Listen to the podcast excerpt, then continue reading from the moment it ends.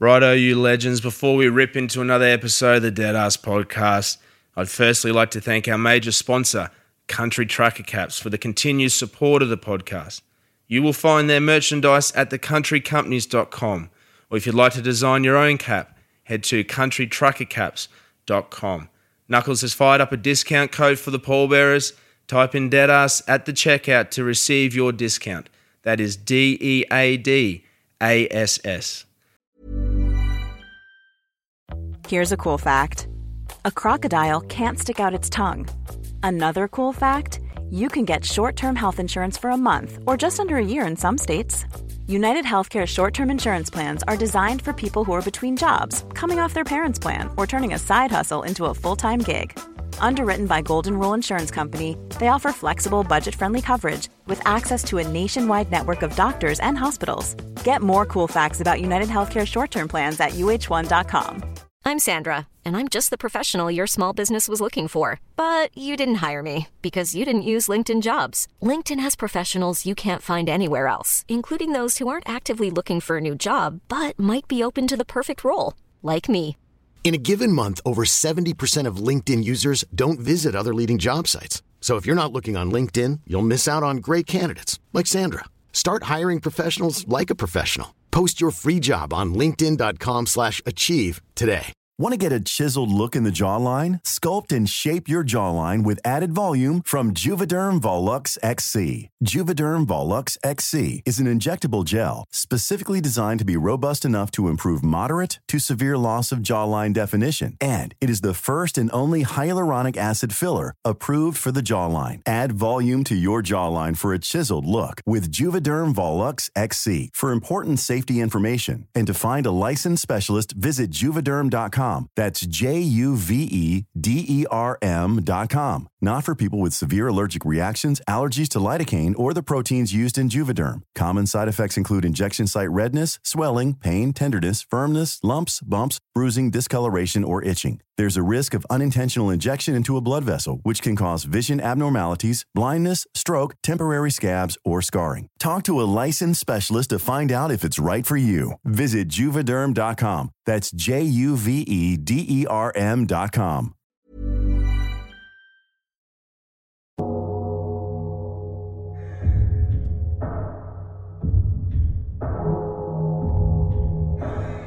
Welcome to the Dead Ass Podcast.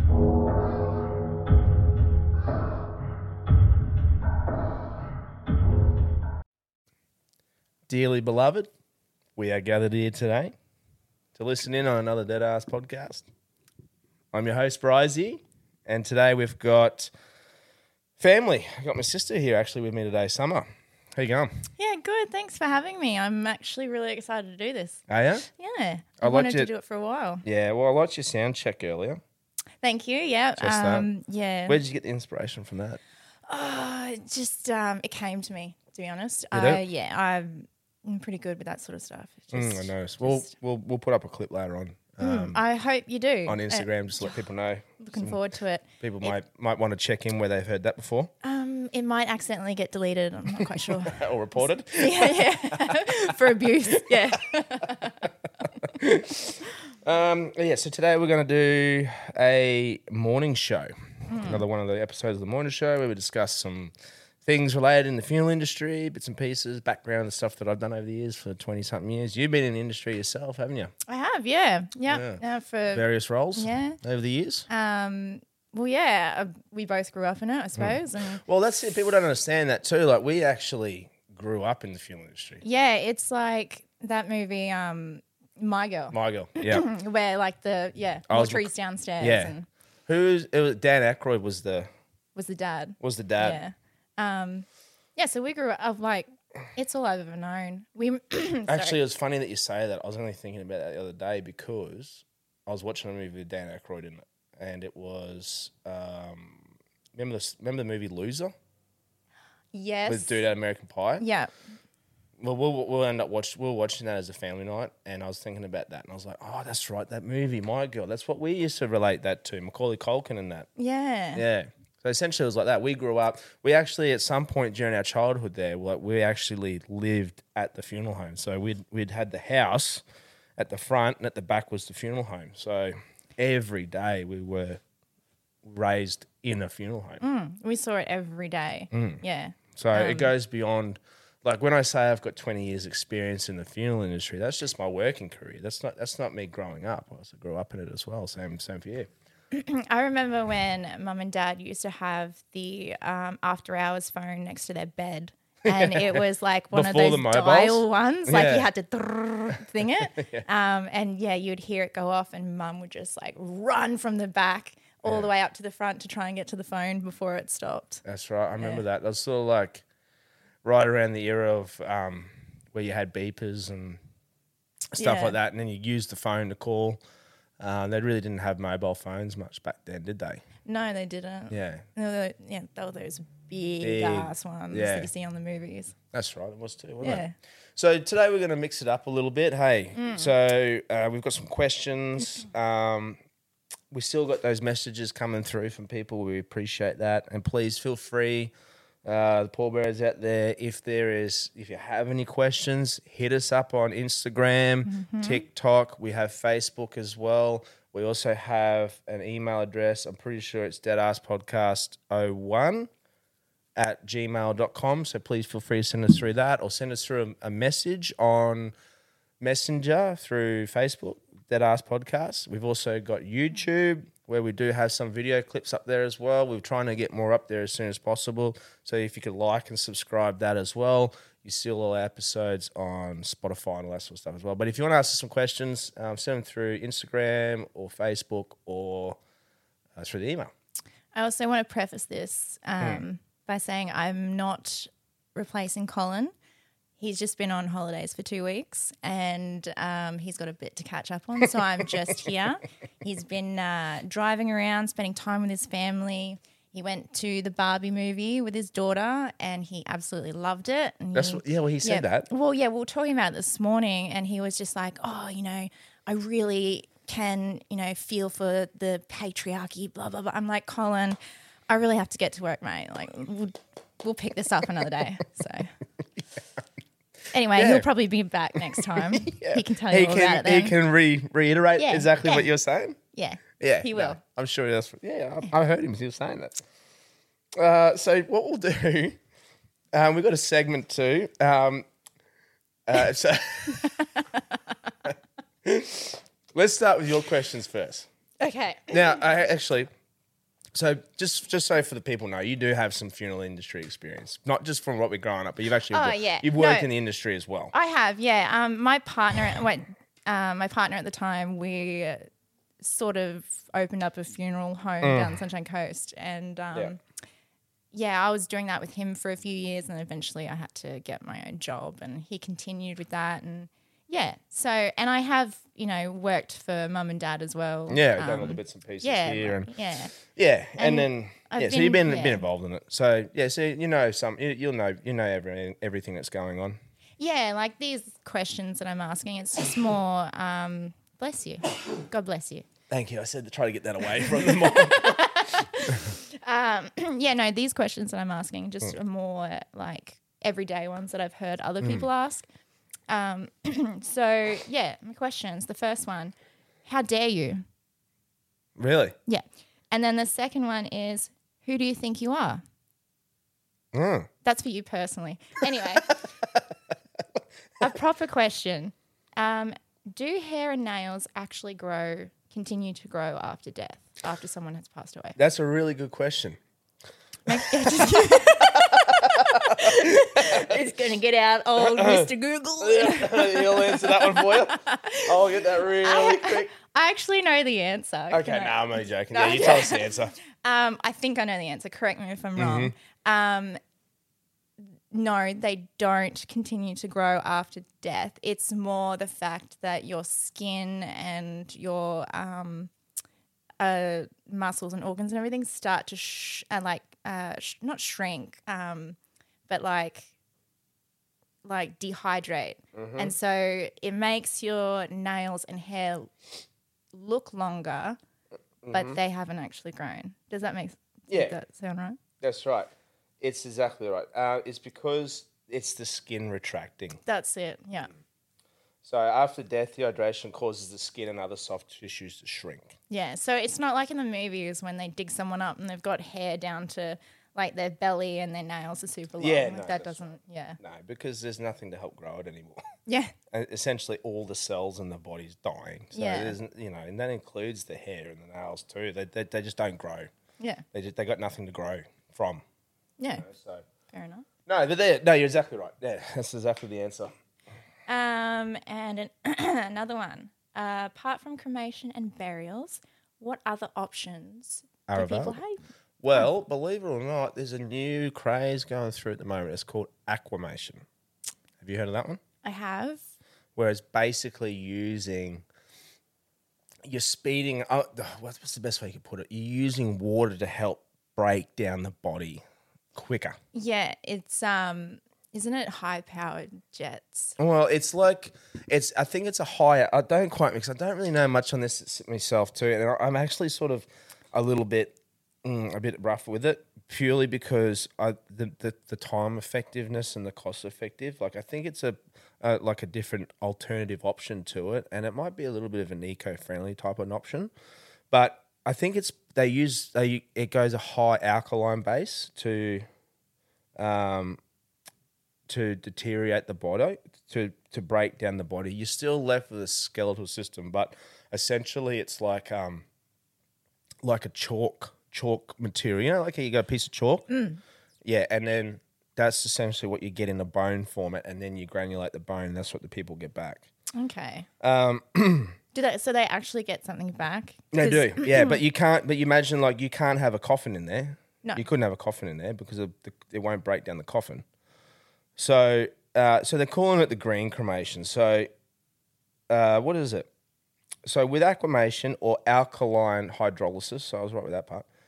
The body of the deceased is immersed for three to four hours in a mixture of water and strong alkaline, such as potassium hydroxide, in a pressurized metal cylinder heated to around 150 degrees. So there is still a heating element in it, but I'm pretty sure it's sort of like on a recycled basis with the water. Um, like human um, composting, a technique.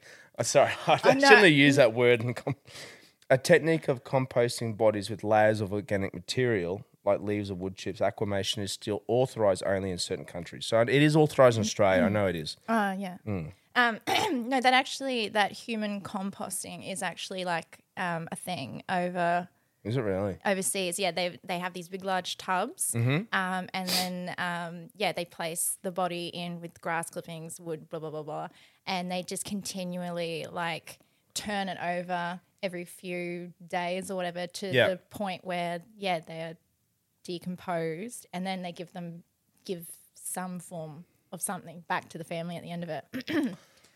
Here's my here's my um, take on it. Essentially, using the most precious thing we have is water.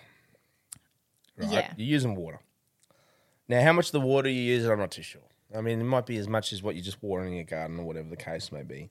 But here's my argument too: is that it, what they said one one vessel or one thing for three to four hours. So that's half the amount of time as see the statistics on this says it uses 35% less.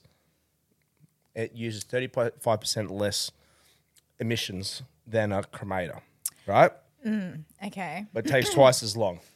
But also so it should only be about 17% so it's 17% less but you're going to need more of them to do more jobs you know what i mean because Yeah. it's double the amount of time and it also uses hundred percent more water.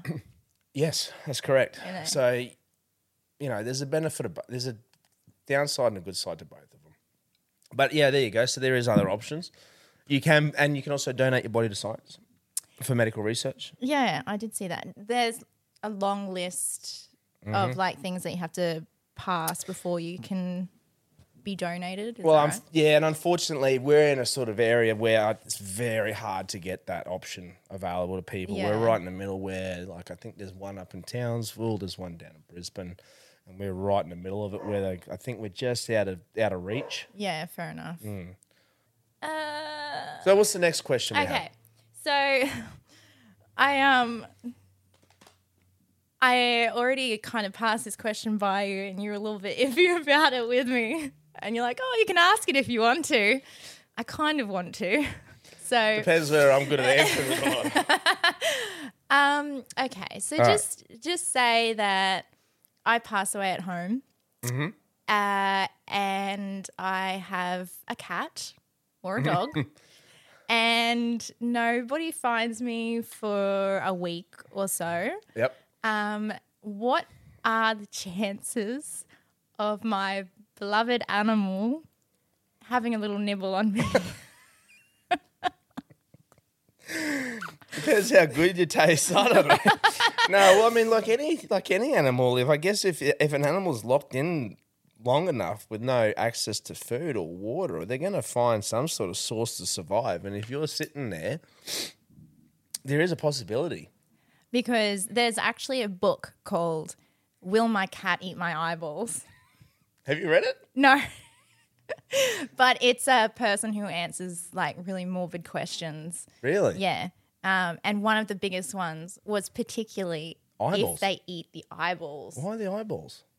I don't know. Moisture. Maybe. Maybe because they're like, it's like one of the softest parts and Yeah, it'd be maybe. easy to get out.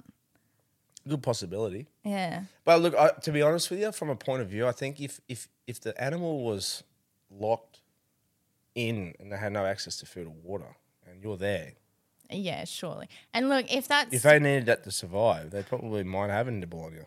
if that's one of the last things that I could do for my cat, like go at it. Have my eyeballs, honey. You deserve them. Not the shit you see, mate. uh, that's a good question, actually.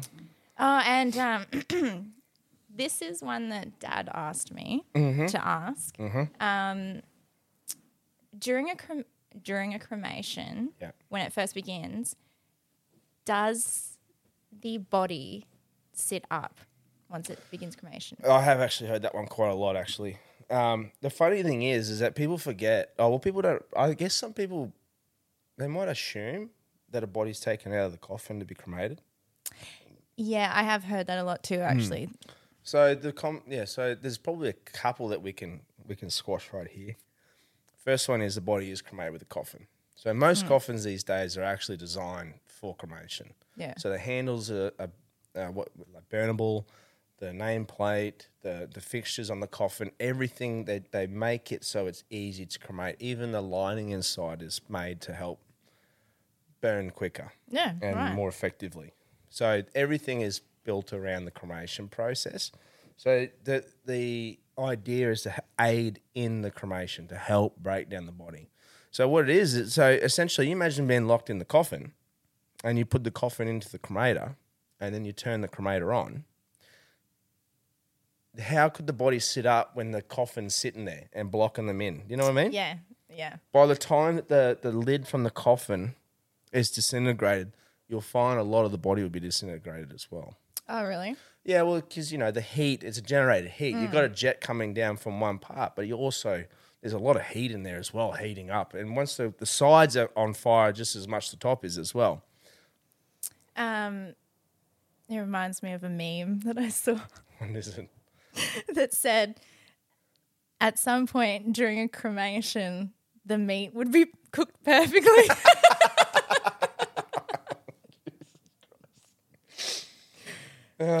Actually, I had a. I, Sorry. no, you're right. I actually had um, uh, fr- friends of ours, uh, Jody. She, um, Jody Keogh. She has some students. She does some relief work. Helps out with some of the high school students. And they said they asked Jody. She must have mentioned about how what I do for cremation, or it might have been just a general general question or something. And she goes, "I know someone who might be able to answer that." They said one of the students said, "If I eat a heap of popcorn seeds." will, will and I get cremated, will let pop make popcorn? And I was like, at some point, a there's a question. point. There's a point there where it's going to be enough heat, the the corn kernels will pop, and you'll get popcorn. uh, yeah, so that was that's just reminded me of that part. But um, also on topic as well, with the cremation as well. So the coffin is cremated. The bodies don't sit up. and you only you can only cremate one body at a time Yeah. because the chamber's not big enough to. Because another common thing is they you're burning multiple bodies. Yeah. I'd need a big. I'd that. need a massive bloody cremator to be able to do that. The chamber's only designed for one coffin at a time. I don't. I think a lot of people haven't actually seen what a Yeah. Mm. proper cremator looks like. They've only seen from like So you know, to the give pe- movies. yeah. So what I'll do is I'll run through quickly how a whole cremation process works, so people get an understanding of it, and maybe this might help out people a little bit. Yeah. So essentially, a cremator is a two chamber system, right? So you've got a top chamber where the body's actually cremated, and then you it runs like a vacuum system. So the top chamber goes down into a bottom chamber where a second jet operates, and it burns the gases that burns the smoke and everything that comes through from the top burns it again before it comes out of the stack. Okay, so okay. it vents out. That's why at any given time you should only be able to see a heat haze. You don't actually it doesn't smoke or anything like that. Now there's been cases where it does happen, where smoke happens, and it might be just from an overload from the cremator. You might have a person who's quite huge, um, and then obviously a lot of fat. Fat helps generate a lot of heat and a lot of combustion because Yeah. fat can actually act as a fuel source. But essentially, what it is is you have the body in the top chamber. Now the coffin um, is placed into the cremator. The secondary chamber heats up first. Once it gets to a running temperature, then the body starts to be cremated. The chamber is only designed to fit one at a time. Then there's a jet, and it breaks down the body, breaks down the coffin, breaks down the materials. Now, the metals are left in there at the time. So you, you know the screws. If the person had hip joints, they might have had all the bits and pieces. They might have had personal items in there and stuff that doesn't burn. You know, it might have the remnants of a watch, or you might have um, you know, jewelry, whatever the case may be. Once the cremation is finished, then what we do is we rake the ashes out. Okay. Now the ashes is a is a combination of what's left of the coffin, the human body, and also the materials from the coffin and personal items. When you rake it out, um, are most of the sorry. When you rake it out, are most of the bones still intact? a lot of the major, bo- a lot of the big bones are. Okay. So certain points, some of them will disintegrate to beyond nothing. Okay. And that would be like your tiny little bones. You might find those in the fingers, you know, the ones in the toes and the metatarsals and all that sort of metatarsals, all that sort of stuff.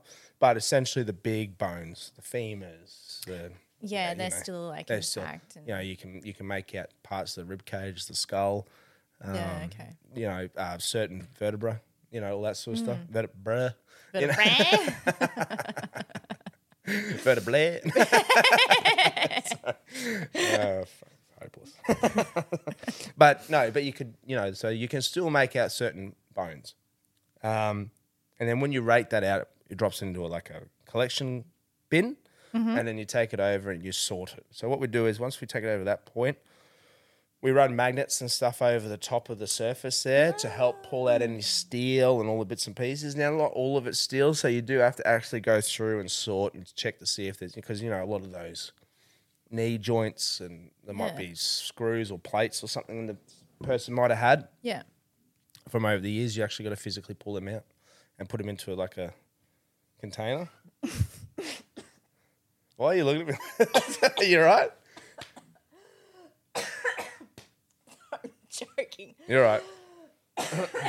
so, yeah, so you keep dying over there. You're right.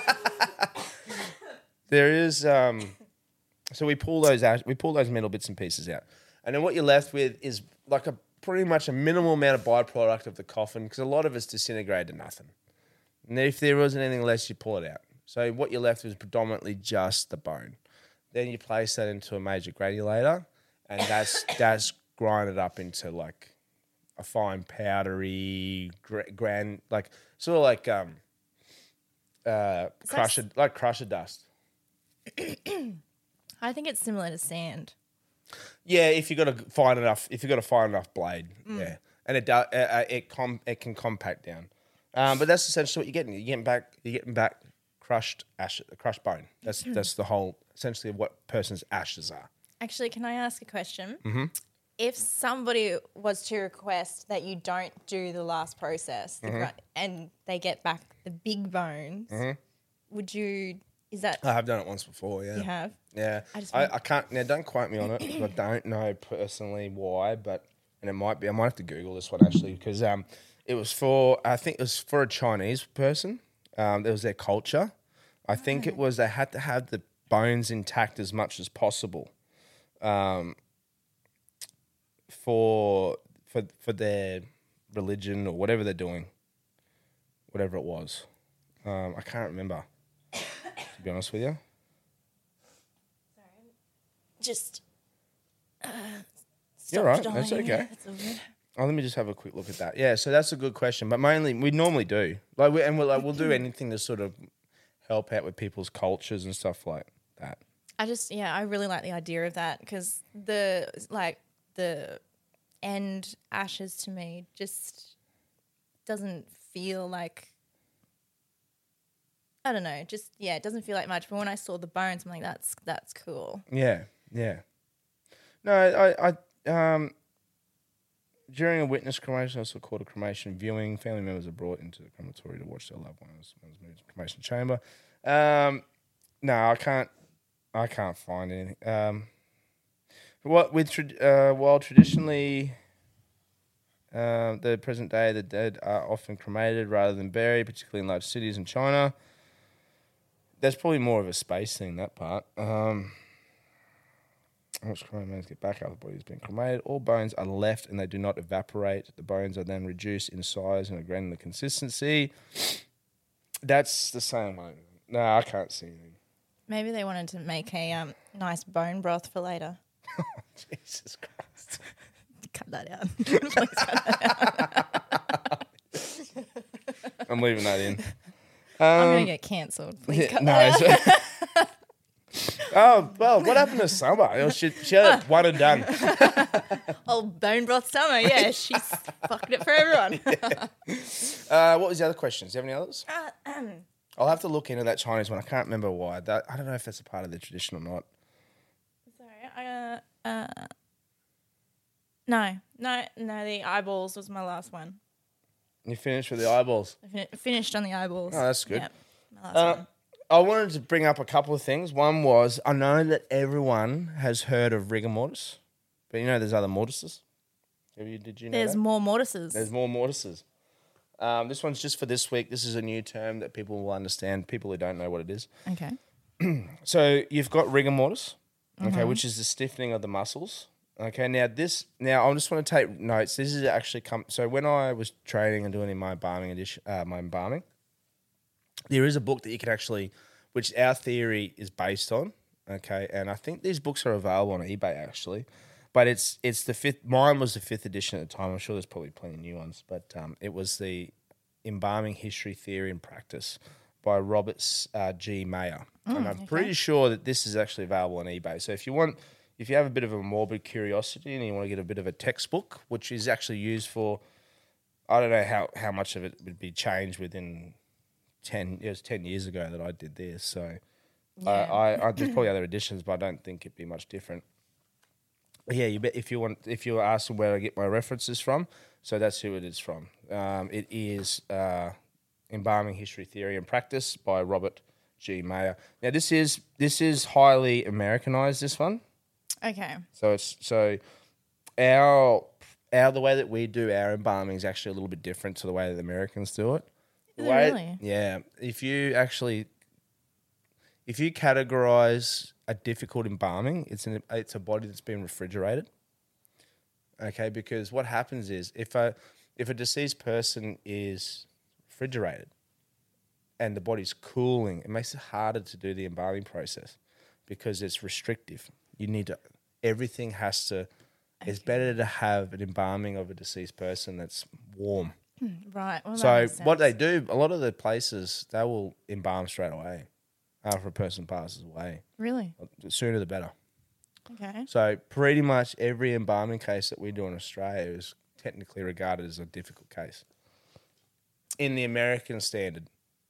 And in, in America, they do yeah they do it for almost every single Mhm, person. It's common practice. yeah. Whereas here, it has to be requested. and It's Yeah, actually quite yeah. expensive. It's Hey. expensive and it's quite rare. Yeah.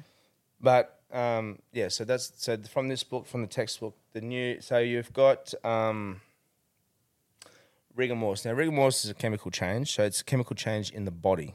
Okay, that's why the the it's a temporary post-mortem stiffening of body muscles by natural body processes.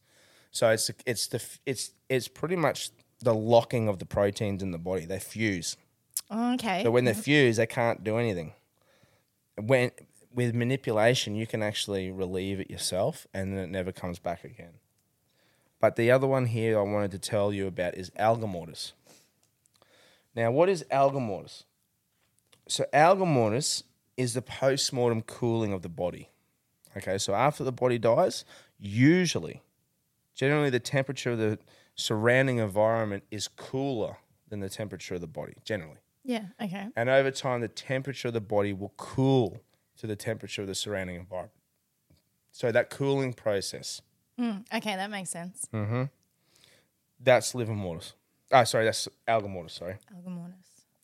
Now, factors in the body. Now, so you've got these two. Now, what the rate at which the body will cool depends on a number of variables. Okay, so there's two different ways. You've got the stuff that's inside the body that causes the temperature to cool down quicker or slower, mm-hmm. and also the outside stuff. Now, what do they call that? The inside of the body is called the intrinsic factors. Intrinsic Okay. factors. And for those of the surrounding environment, they're called the extrinsic factors. Now that take that you can use those two terms for anything. So we also use those two terms for when we're embalming. So when we're doing the when we're doing an, an arterial injection, right? So when we're injecting formaldehyde into the body, mm-hmm. there's intrinsic factors factors that you get take place within the arterial system and on the outside of the arterial system. Okay. So in, intrinsic, extrinsic factors. So if you ever hear me saying that, that's what I'm talking about. Intrinsic, inside the area that is involved, outside. Intrinsic factors include the ratio surface area of the body to the body mass, body temperature at the time of death, and the combinations of effects of the ratio of the surface area to the body mass and the body temperature at the time of death. So you could assume that a bigger person is going to take a longer time to cool down. It's um Well, just yeah. just hearing all that stuff just makes me realize how difficult it is for um, coroners to pinpoint a time of death for a person. 100%. Yeah, Yeah. because it How many would, factors they would have there? to do all that stuff. hundred percent. That's right. You got, you know, you got to, you got to work. I look, this is only my knowledge, but you'd have to work out the temperature of that place was at that point in time, Mm. what the factors of the body inside, outside, the area that they're in, were they on, were they on land, were they watered, all these different aspects that come in. It'd be very difficult to make a judgment. Yeah, and that's why they can't like pinpoint a time. It's always like between like nine and eleven. Yeah, it's hard, thing. isn't it? Like, yeah.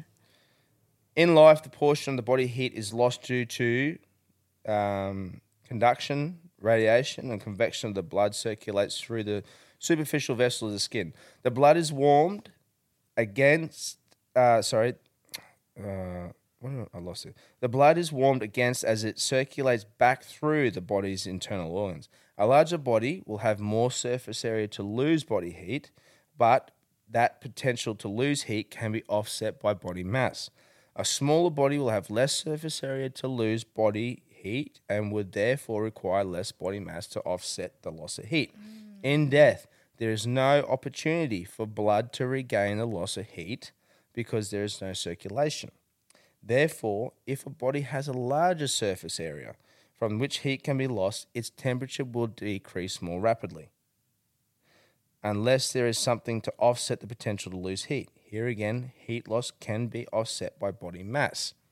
In short, a body with more mass will be better insulated against heat loss and will therefore cool at a slower rate. So, what I'm saying is what I was saying at the start yeah. the fatter you are, the more you got insulated, Yeah. pretty much. Um, and also now, generally, yeah. a fatter person or a larger person would have more muscle as well because they've got more muscle just to help carry the weight. that makes sense. Mm. Actually, I've never thought of that.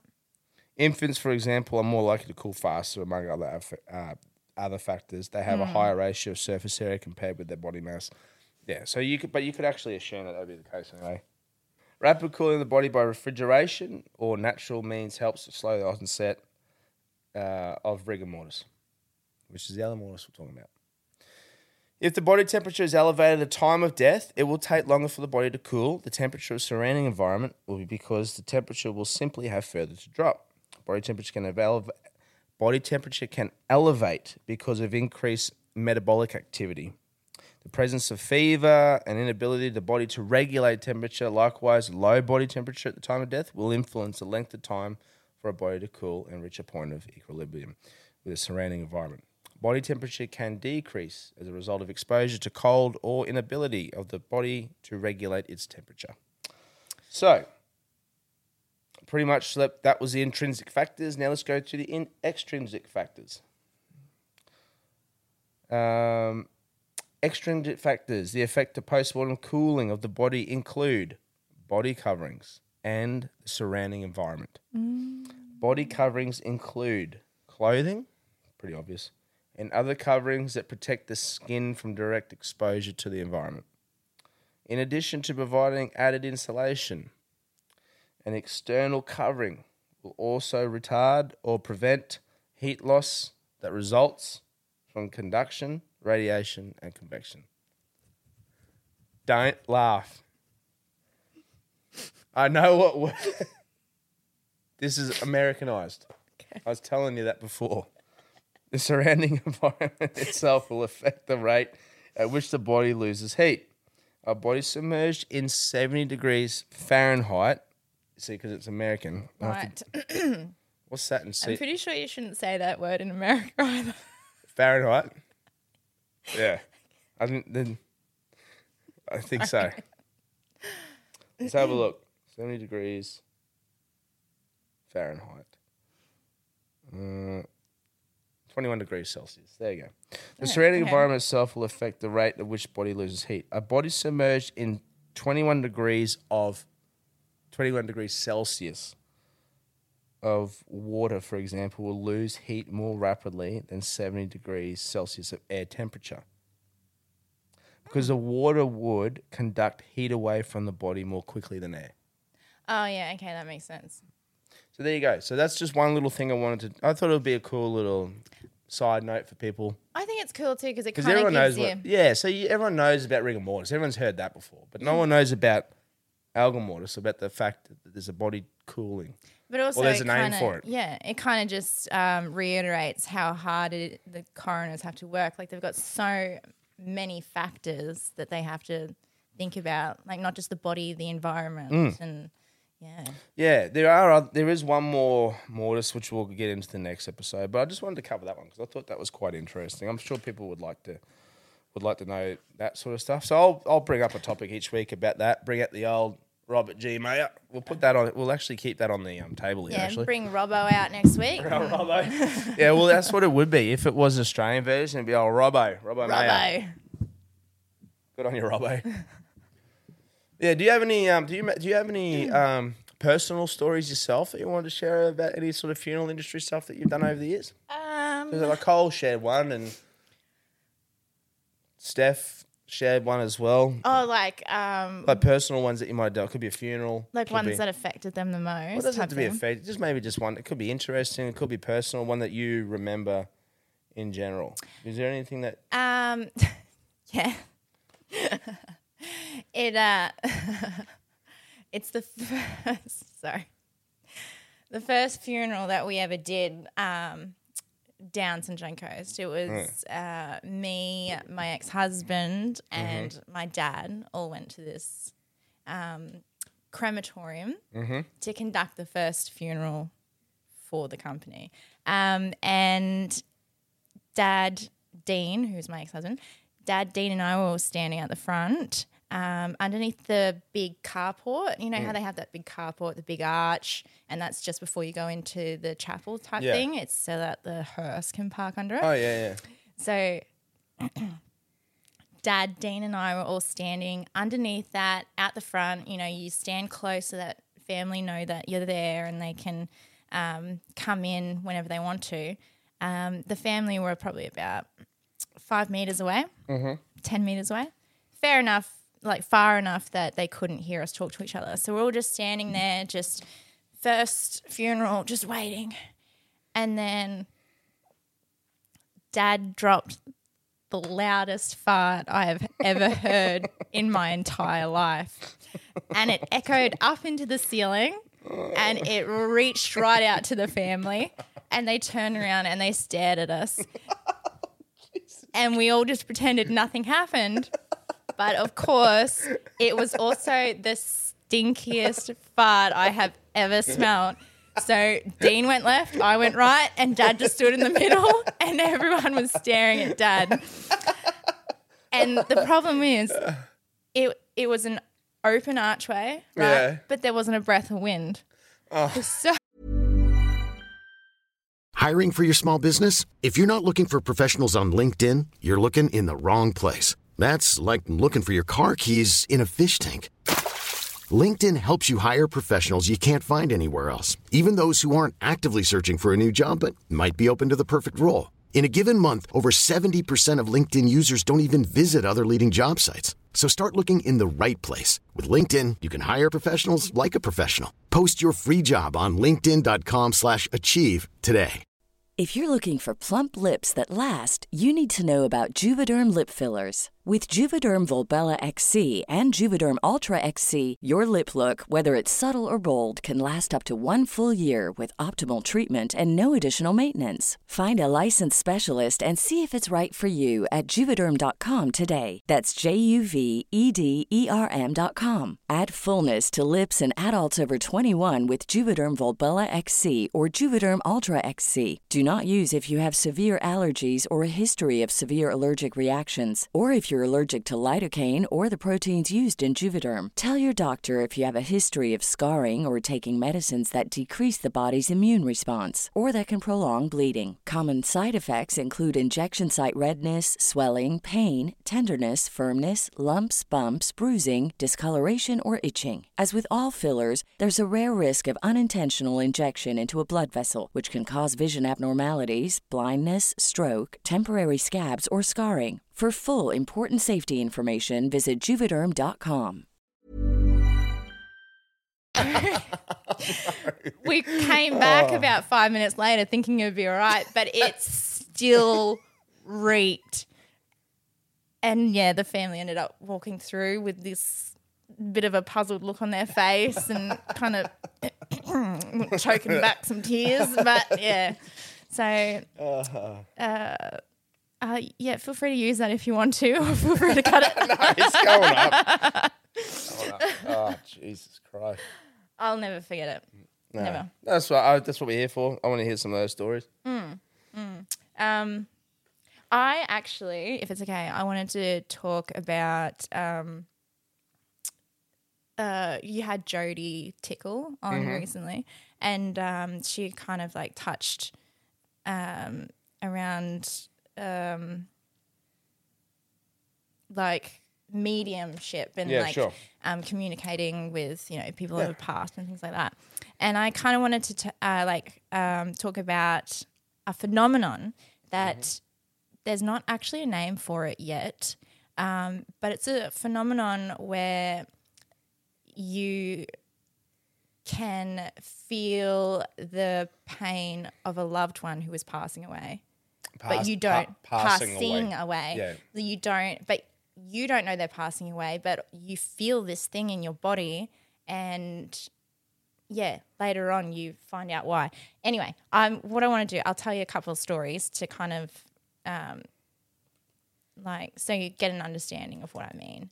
Um, okay. So essentially, you feel. So essentially, if something's wrong with that person, you're feeling what's wrong with You're- that person. Yeah, you're feeling it in your own body. Yeah, sure. So okay, like this one. okay. Uh, John was a 36 year old in LA.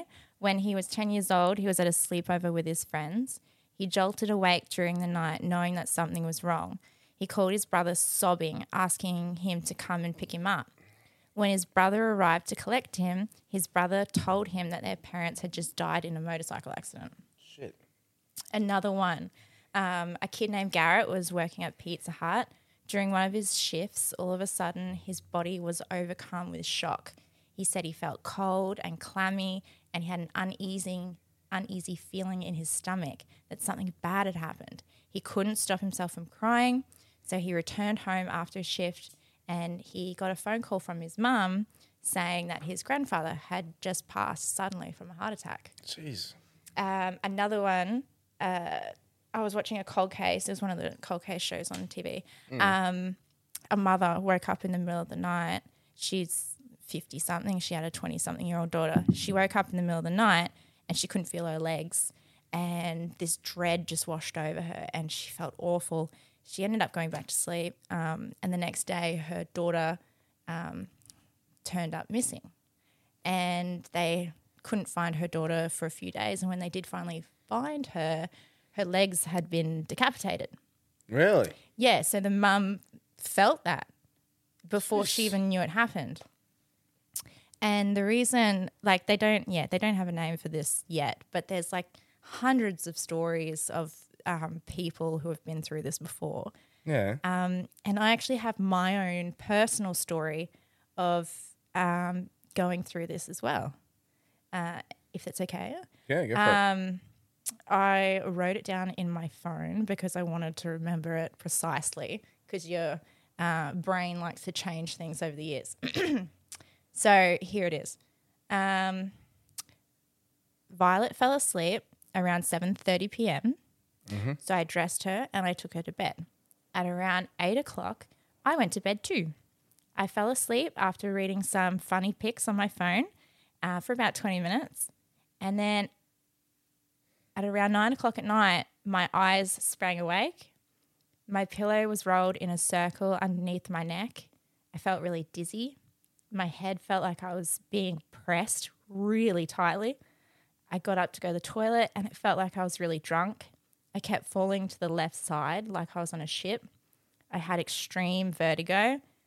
I kept falling into the wall, similar to a hangover. I went to the toilet and then laid back in bed. I assumed maybe I had laid on my neck wrong and perhaps cut off one of the veins to my head. I'd never felt like this before. Yeah. I took out my earplugs and then it was almost like a cork had popped in my head. I felt and almost heard the pop. And as the champagne bottle was emptying, so was the pain from my head. Yeah. Eventually, the pain and sickness completely emptied from my head. I only felt a little sick and nauseous. I couldn't sleep after that, so I turned to my phone at around 20 to 4 in the morning to cancel my Pilates class. And I saw that you had tried to call me several times during the night. Ah.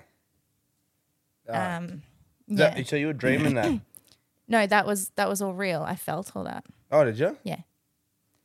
Um, and then yeah, you called me at three forty in the morning to let me know that a brother had passed away the night before at around eight thirty to nine o'clock. Jesus Christ. I didn't know that part. Yeah, I, I, you know, call it a coincidence or whatever you want, but I've never ever felt like that in my life, and um, like what a coincidence that it was happening at the same time. So That's crazy. I made sure I wrote it down so that I knew it like point for point. But yeah, you know, when um, Jodie says that like you know you can feel things, I just think yeah. I was talking to Dad about it actually, What did he say?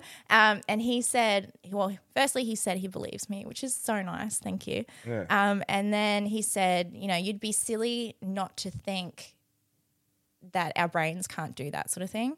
He's like, you pick up a mobile and you can call someone on the other side of the world. He's like, but our brain is the most um, complex, amazing thing in the world, and you don't think that you can reach someone, you know, 100 k's away. He's like, it's definitely a possibility that people need to consider. Yeah, yeah, definitely, hundred percent. I, I, you know, I had. Speaking of that, I had the same thing like when Mum passed away. I'll never forget that part. Really? Yeah. Well, what happened was, I was at the, was at lunch, was at the Brunswick. We're having lunch, and um, I was sitting there, and I, I, I was eating lunch, and I just had this sudden, just felt like shit moment, just, just shit moment, like Yeah. it was terrible. Um, and I, I'm- I remember I text I text Christy and I'm like, oh, I don't feel good. I don't feel right. I don't feel good at all. And she said, oh, and like I don't normally text her and just go, hey, especially at that point, like. Hey, I got a tummy ache. Yeah, hey, I feel like I, feel like I want to go home. You know? So, yeah, I did the same thing. I was just like, man, I don't feel right. You know, Yeah, I'm not right. You can feel, yeah, feel it in your body, and the fact So- that you reached out to your wife. Yeah, well, I don't. Yeah, I don't know. I didn't normally do it. Um, and I, I texted her and I said, look, I don't, I don't feel like I feel shit. And she's like, go home. And I said, yeah, okay, I will. Said, I did. I, I got my, I got in the car. I went and grabbed my stuff and I went home. And I got home. It would have been I would have been at home for fifteen minutes, and then I had a missed call from Thailand, and then and then Sandy rings me. She goes, Brian, uh, dad's rang the office and something's not right. You need to call this number. And she actually gave me a number to ring back on. He didn't, it wasn't a normal number. Yeah, right. That's why I didn't answer the first call because I thought it was a telemarketer. telemarketer. Yeah, of course. And then so I rang the number back and it was dad saying that mum had passed away. Yeah, wow. Mm. But it was funny, like, and then you sort of go back to the sort of the time that I had that initial felt like crap. Yeah. And then I'm like, man, you know, is that a coincidence or did I feel it? You know what I mean? It's yeah. I mean, you can call it a coincidence if you want, but yeah, I don't know. How often does that happen? Well, the whole point of that was like that's what we're talking about in the in that one with Jodie. I said, like I said to her, I said, I believe that I that you have these um, moments where you can feel things and you can sense things. Things, you know, and if uh, it's only people, it's only to the people who are in tune to it, and Yeah. you know, like when I say yeah. in tune to it, they're they're looking for or they're they're accepting of the what they're feeling. You know, people Yeah. people probably experience all kinds of things all the time, just don't realize it. yeah, I know. It's one of those things where you kind of just have to like be in tune with your body, I suppose. Mm. You know, it's sending you signals, and you just need to listen to it. Yeah, I think so. Yeah. Yeah. Actually, another meme that I saw was um, uh, everybody needs to learn to trust their gut. And this That's guy, yeah, this well, this guy commented, and he's like, "Trust my gut." The same gut that shit my pants last week. I don't think so. Very good point too. Very good point. So yeah, Mm. um, trust it at your own risk. That's a very good point. oh,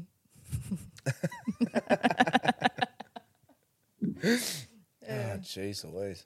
Yeah, so um, so obviously you believe that that's like a real thing then, eh? I'm um I'm really open to a lot of stuff. I just I think there's a lot of things that happen in this life that we just don't have answers for and we just yeah, Yeah. are beyond our understanding. And I think if you um if you're open to that sort of thing, it kind of just I don't know, opens your world up a little bit, you know, opens your mind up a little bit. Yeah. I don't know. And it kind of makes you feel a bit better at the end of the day, thinking that your loved ones and whatever are looking over you and they're somewhere nicer. And I think it just adds to, yeah, grief after death type thing. Yeah, yeah, I, I think so. Um, I think people. It's funny how a, a, a traumatic experience like that. Excuse me. It's like you need those experiences to be open to that stuff. Yeah, I agree. know Um, what I mean? Yeah, you need, yeah. Um,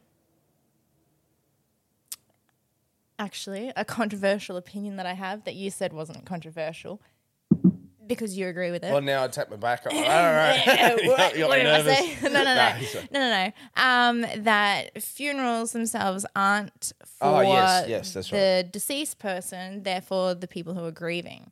Hundred percent. Yeah, because I have a lot of people that I well, I hear a lot of people say, I don't want a funeral, just chuck me in the gutter, I don't care, I don't want a coffin, blah blah blah blah. Mm. And then, you know, you're like, Oh, cool that you don't want that, but you're not gonna you're really not gonna be there, bro. Like it's your family Yeah. that's gonna be there. So um, you know, it's for them. It's for them to remember you and your memories and how much they loved you and and it helps start the grieving process. Mm. The first few weeks after some like the first two weeks, week and a half after somebody passes away, it just feels so unrealistic and like it actually hasn't happened.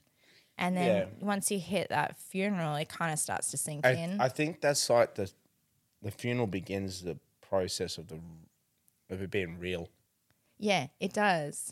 because it's it's a bit hard to get a sense of it when you're not like you, you go you know you'll go to a funeral director and they'll sit down with you and they'll organize everything then Yeah. you go back home you wait till the day it happens so Yeah. you're stuck in this sort of spot where Limbo. in limbo where the person's not there, but it's not uncommon for them not to be there. They might be away for a week. Or, Yeah, So you've got all these experiences, that normalities that you normally have where the person's not there, and all Hmm. the bits and pieces, and yeah, You know, it's not like, yeah, if you don't see them every single day, then it might not kick in for a long time. that's exactly right. And you know. then having that funeral process might be the case of where it actually it gets real. Yeah, exactly. You know, Um, it doesn't have to be a funeral.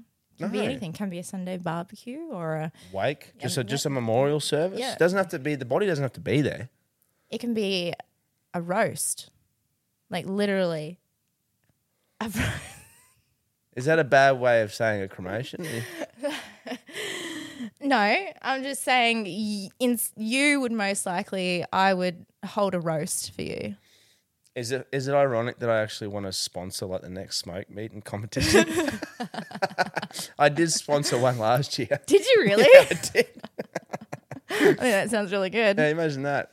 Um, Quality Cremation Services proudly sponsoring the 2023 Smoke Meat Challenge.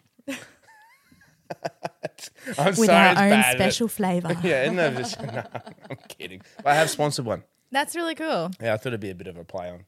Um, just randomly. Yeah. I mean, uh, I was talking to Dad the other day about his funeral in the future. Yeah. Um, and I said, I'm going to go up and I'm going to say your eulogy, and then I'm going to say this. Um, once the funeral has proceeded, uh, Brian and I will actually be meeting in the parking lot to battle it out for the f- remaining Perry. Be like, you can have it. I'll still battle you, bro. I'm Punch you me in the back of the head while I'm walking away I will. mm, with a chair or something. Come in with a big chair. Here comes someone with a out chair. of nowhere. look out, look out, look out. It's the RKO. oh, ah, you can win that one, mate. yeah, and then I'll walk away with my theme song. Do do do do do. Christ. Well, I've got now, we've got a segment.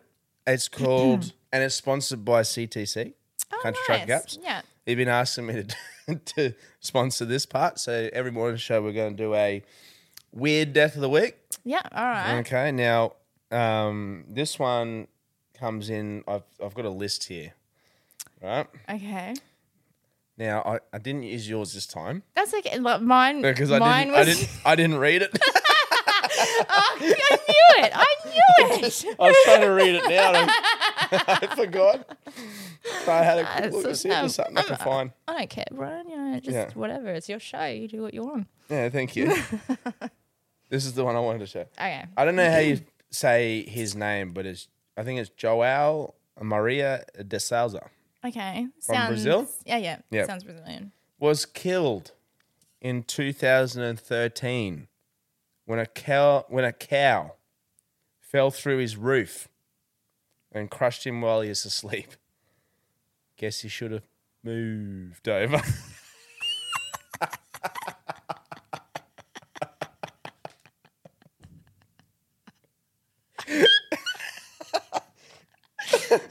oh my God, Brian! Someone died. Like, I know, don't. Oh I'm sorry, Oh my I'm sorry. God. But that was brought to you by CTC. Thanks, Knuckles. oh, fucking hell.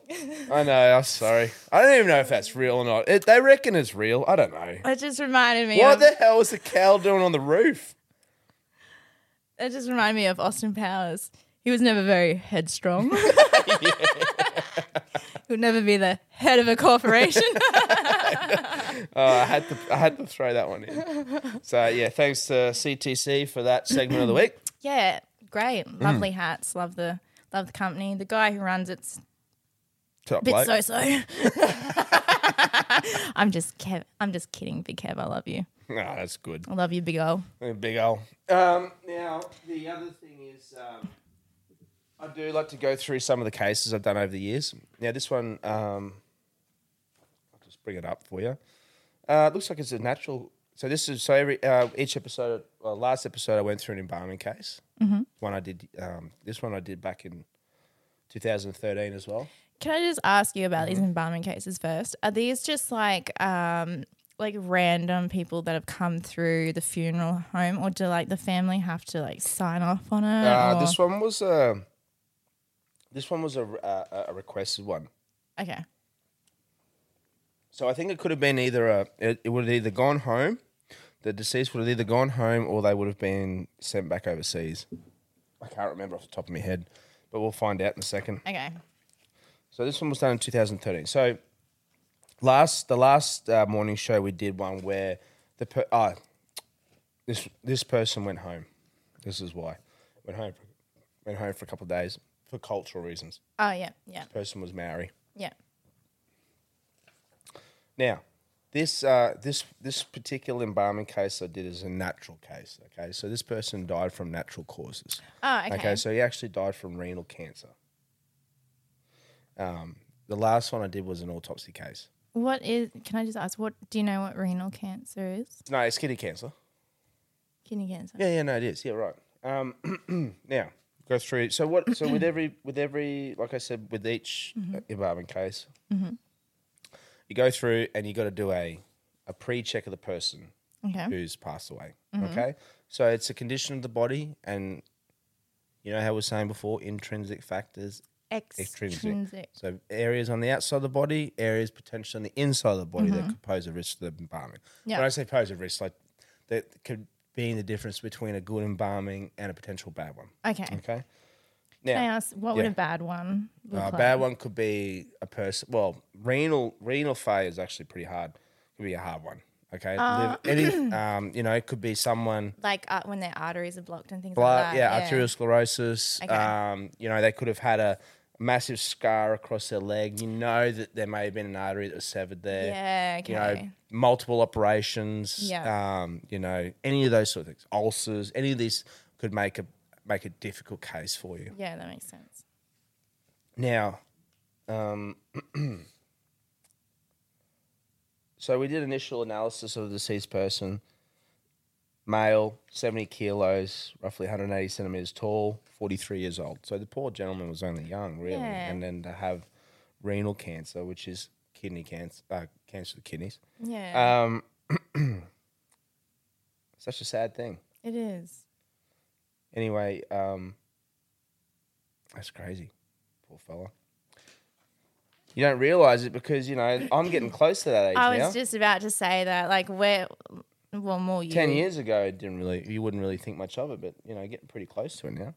Yeah, I know. It's crazy, isn't it? You more in particular. it? You're not far behind me, mate. Don't you start.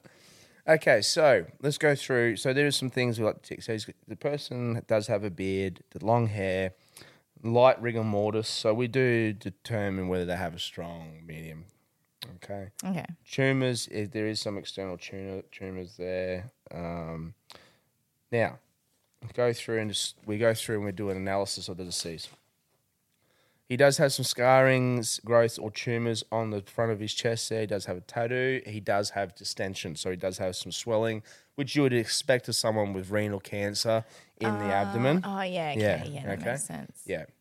Uh, slight decomposition, and he did also have edema in the scrotum as well. Livor mortis and post mortem stains, so there was pooling of the blood around the back of him, which is normal in any case.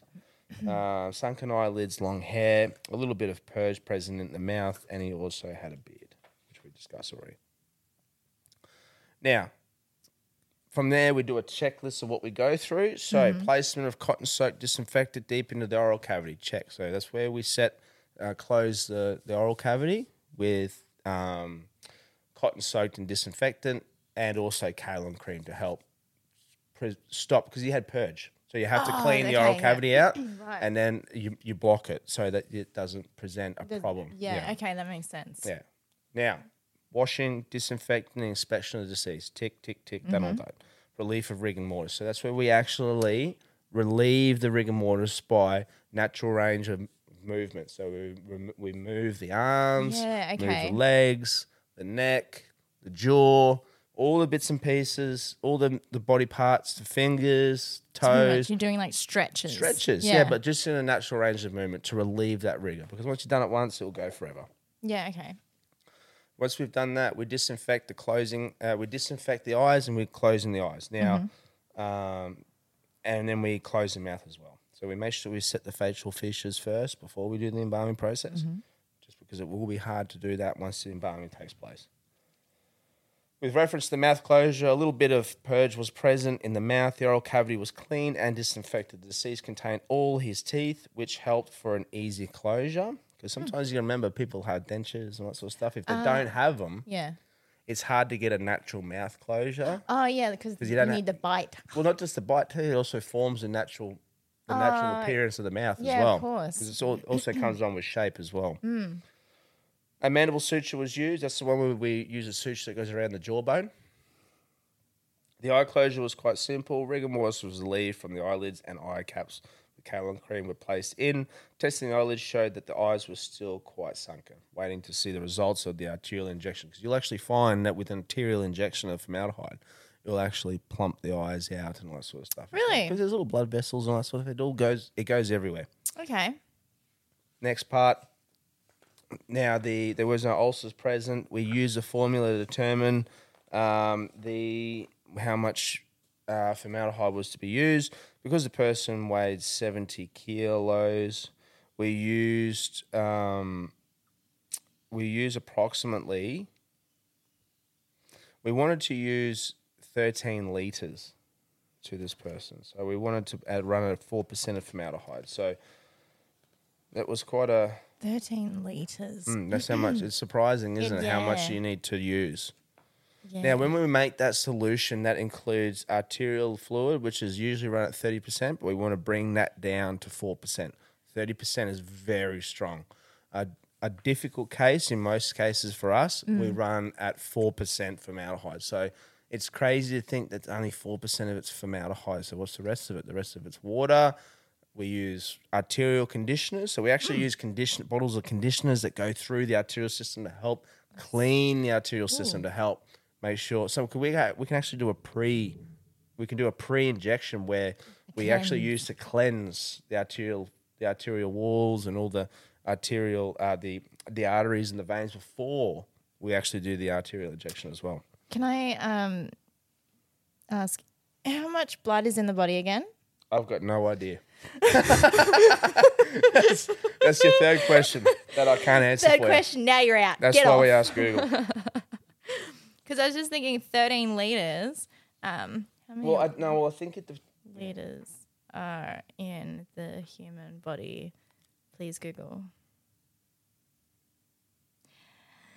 It'd be, it'd only be an average, wouldn't it?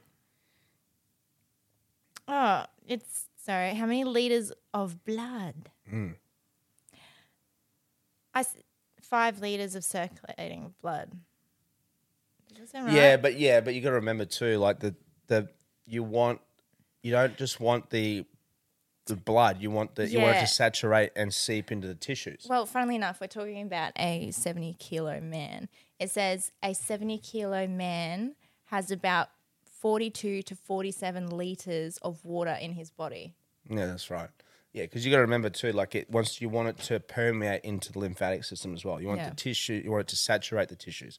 It's not. It's you're just using the artery, the arteries as the pl- as where to distribute it.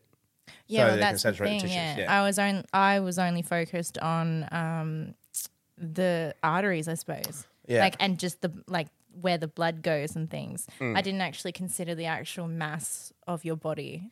Yeah, And- that's right. Yeah, hundred percent. Because you can imagine that there'd be a lot more water in a bigger person as opposed to a small person. Yeah. But also that's fat too. But fat's a lot of moisture in it too. Yeah. Um, yeah, so we went with a single point injection.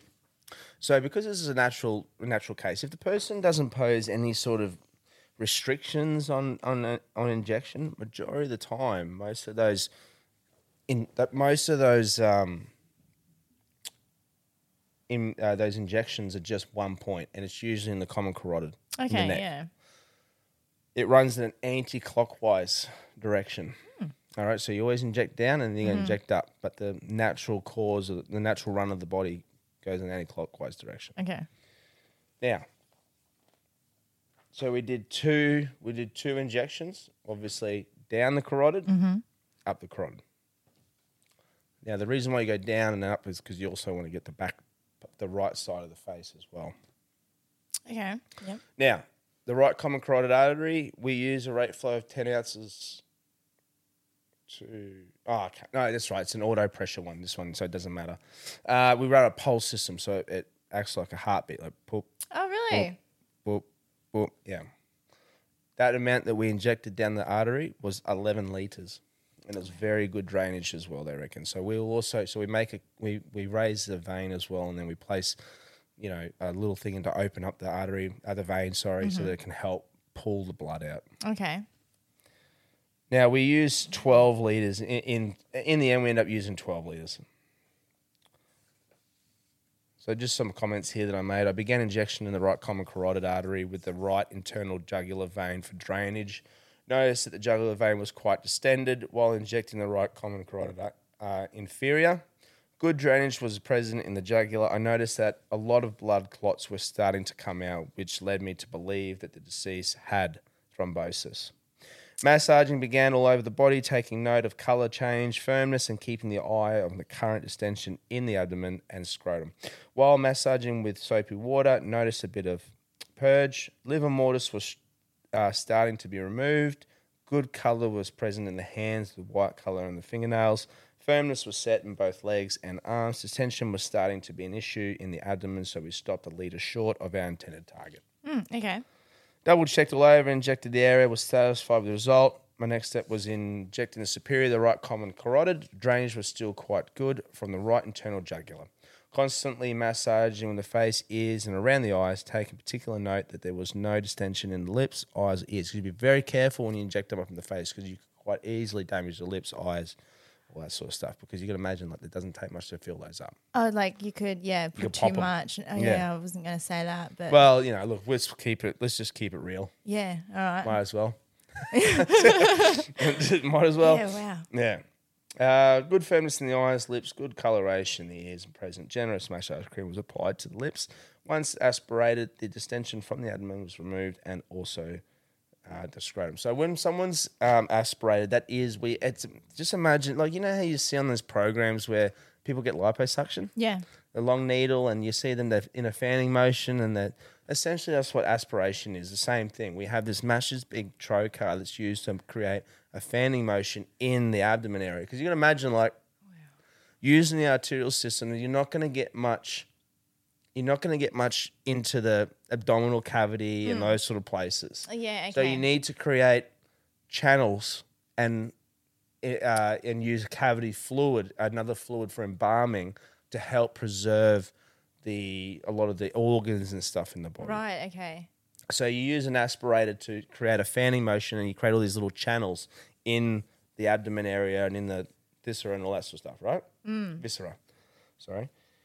Then you replace those spots with that cavity fluid, and that just helps because it's not just the fluid; it's also the gas it gives off as well. So that was pretty much the basic run for that one. So um, that was another uh, embalming case that I'd done back in the day. Quite a simple one, natural causes. Um, I think there's a spot there where they usually ask if the family, um, the family thought. Um, as if. Oh, actually, okay, there you go. I wasn't able to get feedback from the family as the funeral was taken care of by another funeral company. So it was Ah, obviously for another company. Here's my own comments at the end.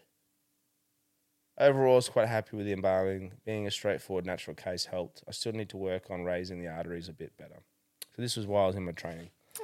Hmm, so there you go. Um, so I hope that sort of gives people a little bit of insight into a natural case. The last one I did was an autopsy one, so I hope that sort of gave people a little bit of light, a bit, maybe a little bit some answers there for some people's own general curiosity, I guess. Oh, well, you answered a few things for me. I um, yeah, I didn't know half of that stuff to be honest. Even yeah. Yeah. Look, I, the thing is, like with funerals and stuff in general, like people only see that first part when someone sits down with you Yeah. and organizes what needs to be done, mm-hmm. and then the day. Yeah. So they don't see all the things that happens behind the background, Yeah. where you've got the essentially putting the coffin together, the body preparation, all the paperwork, and all the bits and pieces that goes on behind. Because if you and like people, you know, and rightfully so, if you're not fully aware of what's going on, it can be quite surprising how expensive a funeral can get. Yeah. I can understand that. You know what I mean? Um, but yeah, once you actually like detail what goes into it, and I think mostly just um, when you're dealing with a deceased person, like how much care and preparation and sanitation and like all Yeah. that sort of stuff actually goes into it. It's not as simple as literally just picking them up, yeah, that's taking right. them to the funeral. Is like a lot of you know how much is involved with the funeral, and Mm. Yes. you know that's why it can be quite expensive depending on certain things. Because like a job like that, it could take two, three hours, four hours, depending on Mm, the situation. Could take all day, depending on the condition of the deceased. Well, um, I've got one last thing to add. Mm-hmm. Um, talking about how people don't really know about that sort of stuff. Mm-hmm. Um, there's actually a, a non for profit in Sydney um, that's called Death Cafe. Yeah, Um, right. And they, like every week, they go to this particular cafe and they sit down and they talk about everything related to death. Like nothing's off the table. Um, it's for people who are terminally ill, it's for people who have lost family members, some who are just really afraid of death in general. Um, others who are just morbidly curious. Um, so they all go to this, um, yeah, this cafe, and they talk about everything and anything. And there's no question that's like too silly. But um, my thing was, wouldn't it be nice if we had something like that in Queensland or just Yeah. like maybe everywhere? Well, Um, you know, maybe that's why. Maybe that's. We were trying to try to emphasize that in this podcast a little bit. Yeah. Oh, I'm not oh. trying to.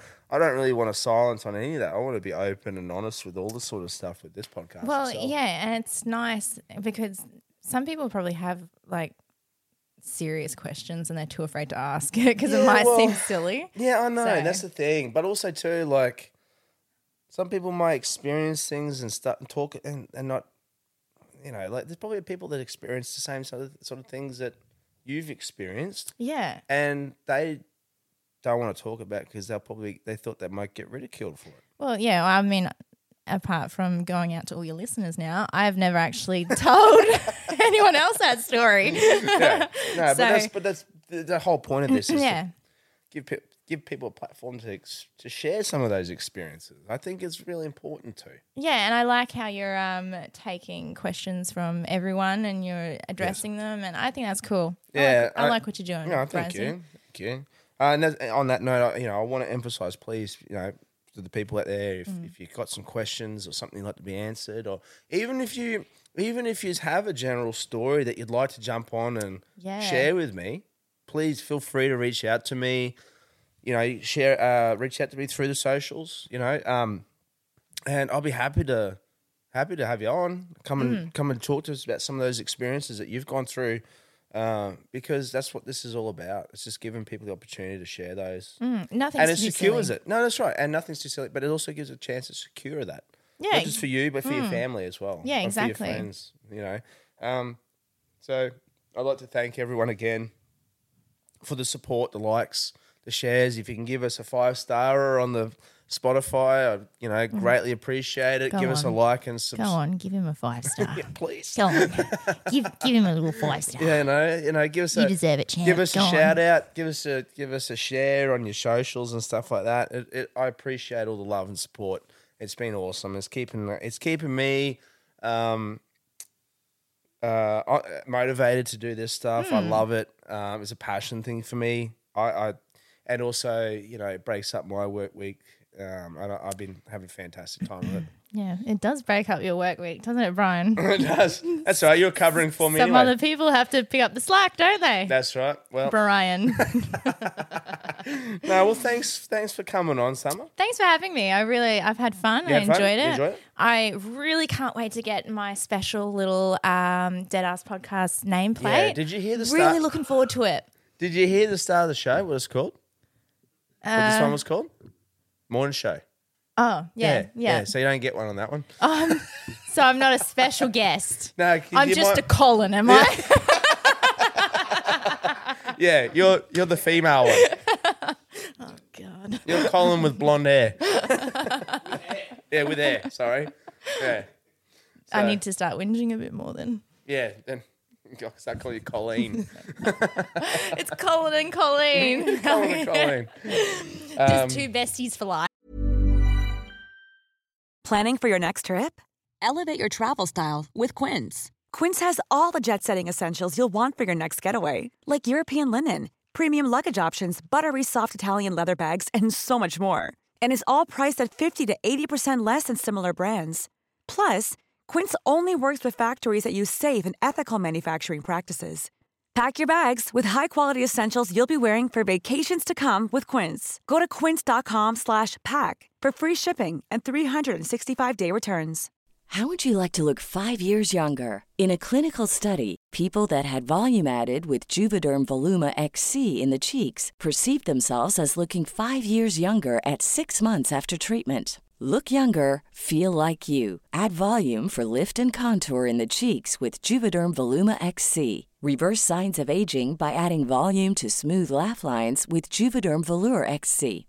For important safety information and to find a licensed specialist, visit juvederm.com. That's J U V E D E R M.com. Not for people with severe allergic reactions, allergies to lidocaine, or the proteins used in Juvederm. Common side effects include injection site redness, swelling, pain, tenderness, firmness, lumps, bumps, bruising, discoloration, or itching. There's a risk of unintentional injection into a blood vessel, which can cause vision abnormalities, blindness, stroke, temporary scabs, or scarring. Talk to a licensed specialist to find out if it's right for you.